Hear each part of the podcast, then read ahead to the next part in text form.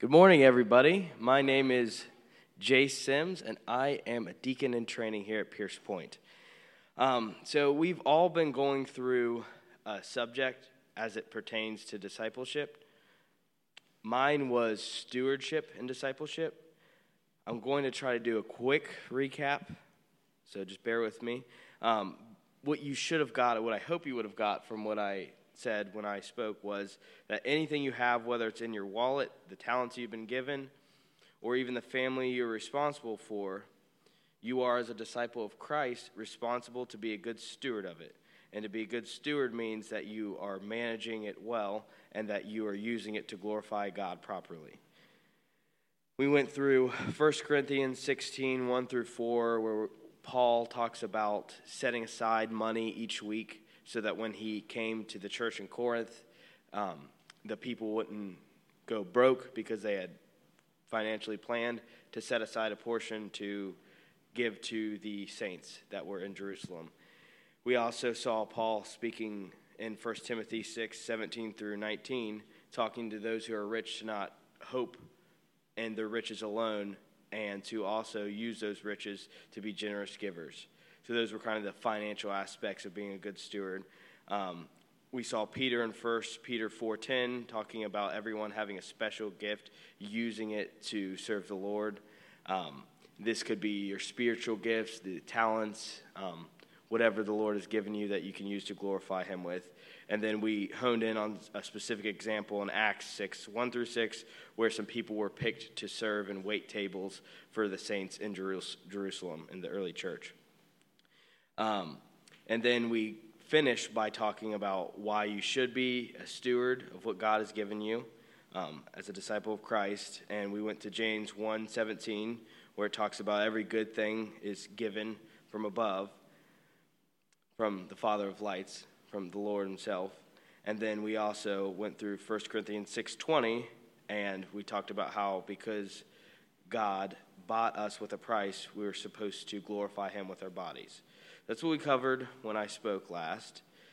Now, today I'm going to hone in specifically on what I learned um, when I first became a disciple of Christ some, from some different people. So, before I was a Christian, some of you may know this, I was heavily addicted to drugs and alcohol and just doing whatever was wrong to do. I found fun and fascinating to do. Um, I at one point in time, if you'd have caught me on the right day, you would have got a really good deal on three mountain bikes for twenty dollars. Um, just just being honest. So that obviously I was not uh, very being a very good steward of the money God had given me or the money that God had given my mother that I stole because of the state that I was in. So I had a friend who was a really good steward of his time with me. His name was Cody, and he was a Christian. We kind of grew up alongside each other. When we were in high school, maybe sophomore year, he started taking his faith seriously. Um, which was a bummer for me because that meant it wasn't fun for me in my flesh to hang out with him because he wanted to do all that Christian stuff at the time, and I didn't find that interesting. And eventually, after going on house arrest and being stuck in my house, he reached out to me, and uh, he was supposed to, you know, disciple me at that time. Well, I ended up cutting off my ankle monitors and then going to jail, and that was a whole thing. When I got out, he was very intentional about spending time with me um, to the point where there was a time where he was over at my house and he found a bag of this green substance. Some call it the devil's lettuce. And he said, You don't need this. And I lied to him and said, Well, I have to pay rent soon. I did have rent to pay, I had the money to pay it, but I claimed that I needed to, to sell this, this devil's lettuce to make the, the money. And he said, Here's the deal if you really need me to pay, I'll pay. He pulled the money out and everything. I said, I don't need it. And he said, Do you need this? And I said, No, I don't. So he ended up taking it and throwing it away for me, which was very nice. I mean, this kid never sipped even a sip of alcohol, never smoked a cigarette, anything like that. Took that for me. Um, went right down the street, probably littered wherever he put it. I actually, when he left, I looked for it and couldn't find it. I guess he, he threw it in the sewer. It's, a, it's all funny now, but at the time I was like, why did I do that? So I went and told someone that he had been discipling at that time that I was not really serious about being a Christian and he w- is wasting his time with me. Well, he got that message, and instead of continuing to waste his time on me, he decided to pray for me. And when I reached out to him, it's not like he ignored me, but he wasn't wasting his time. He was being a good steward of his time and using it on people that actually wanted the help that he was offering through Christ. Um, and once I was ready to submit my life to Christ, he was right there to help me, and that was that was really good. Um, but I got to learn how you steward your time very well. Um, fast forward, I become a Christian on fire. I'm with a ragtag bunch of young Christians, a lot of them with similar past to me, and we're starting to see in the scripture certain things at the church we were going to that weren't lining up. And we kind of went AWOL and started our own little ragtag bunch uh, in, a, in a little home church kind of deal. And we needed someone to kind of be an elder and a teacher in our life. And there's a man, his name is Jim Sears. He runs a Christian Help Center. Some of you might know him. But he really uh, was intentional about spending his time with us and using that gift of teaching that he had cultivated throughout the years. He had like, and he's old school, so he doesn't like this the the computers and all that. He has stacks like this big of like papers with all his different lessons and things he's taught throughout the years, and he set aside for almost a year straight every Sunday evening a time for us to go and be taught, and that was really helpful. And I got to see how that actually worked. And to this day, there's still things that he's taught me that really helped me along my walk.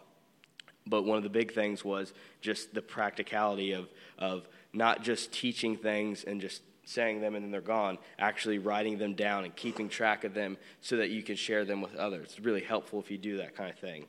Um, we're going to fast forward a little bit further, and I have a wife, right?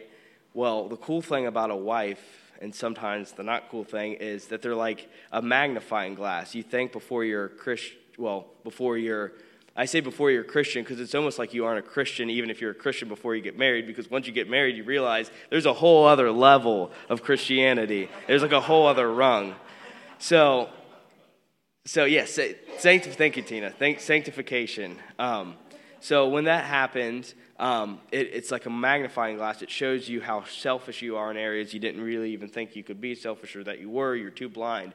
And that's actually helped me a lot because she shows me, hey, um, what's up? Like, Facebook is cool and all. Um, that YouTube conspiracy theory video about the Illuminati is cool and all. But why, why aren't you taking time to pray? I'm like, well, I've I have no good reason. So, like things like that, it's really helped me be a, a steward of just my thoughts and, and my mouth to be able to, to get on my knees and spend time alone with Jesus. And then also, she has pushed me with the gift that God has given me to want to learn the deeper things of the scripture, the cool, intricate passages that most people think are too strange. Um, to cultivate that and, and make sure I have all these thoughts. Now, I'm, I'm not a very good note taker. I'm, I'm better at getting a, a, few points down and then saving that.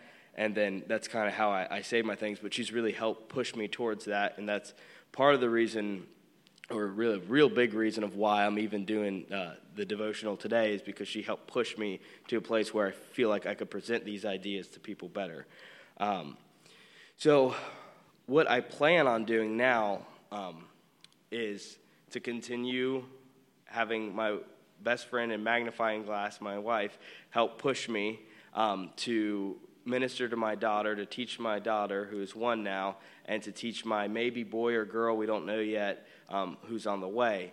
Um, not only with, uh, you know, what the scripture teaches and just like scriptural subjects, things like that, but also uh, financial things like how to how to save. I want I don't want my kids to uh, to be poor stewards of their money like I I have been for a long time. Um, I want to be able to just provide for them and then to give them the tools that they need to be able to provide um, for their families.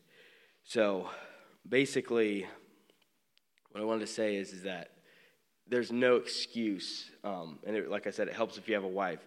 There is no excuse to not be a good steward of what God has given you. Like I said earlier, He bought us with a price, and in light of that, why would you not use the? All of us have gifts. I mean, it, there's, it's not limited to just like you have the gift of uh, discernment or teaching um, or serving. Um, there are plenty of different ways that you can give, like especially now with like the technology, like just even being able to run the sound system like James is right now, like that, that can minister to people. You may not think on the surface, well, I'm just twisting a knob here or there. Well, someone could give their life to Jesus just because of the fact that they can hear what the person is saying through the sound system, right? So there's just all those kind of things that God has given us, um, and we need to glorify Him with our body. So, with that, I am going to pray, and uh, if anyone has any questions, uh, comments, or concerns, you can certainly give them to me when I'm done. Dear Heavenly Father, thank you for bringing us all here today safely, all in one piece. Um, we ask that you could uh, continue that grace and mercy for us as we leave today. Um, I ask that you would be with Dylan as he gives us your word and that we would be receptive to what he is saying. We ask these things in Jesus' name, amen.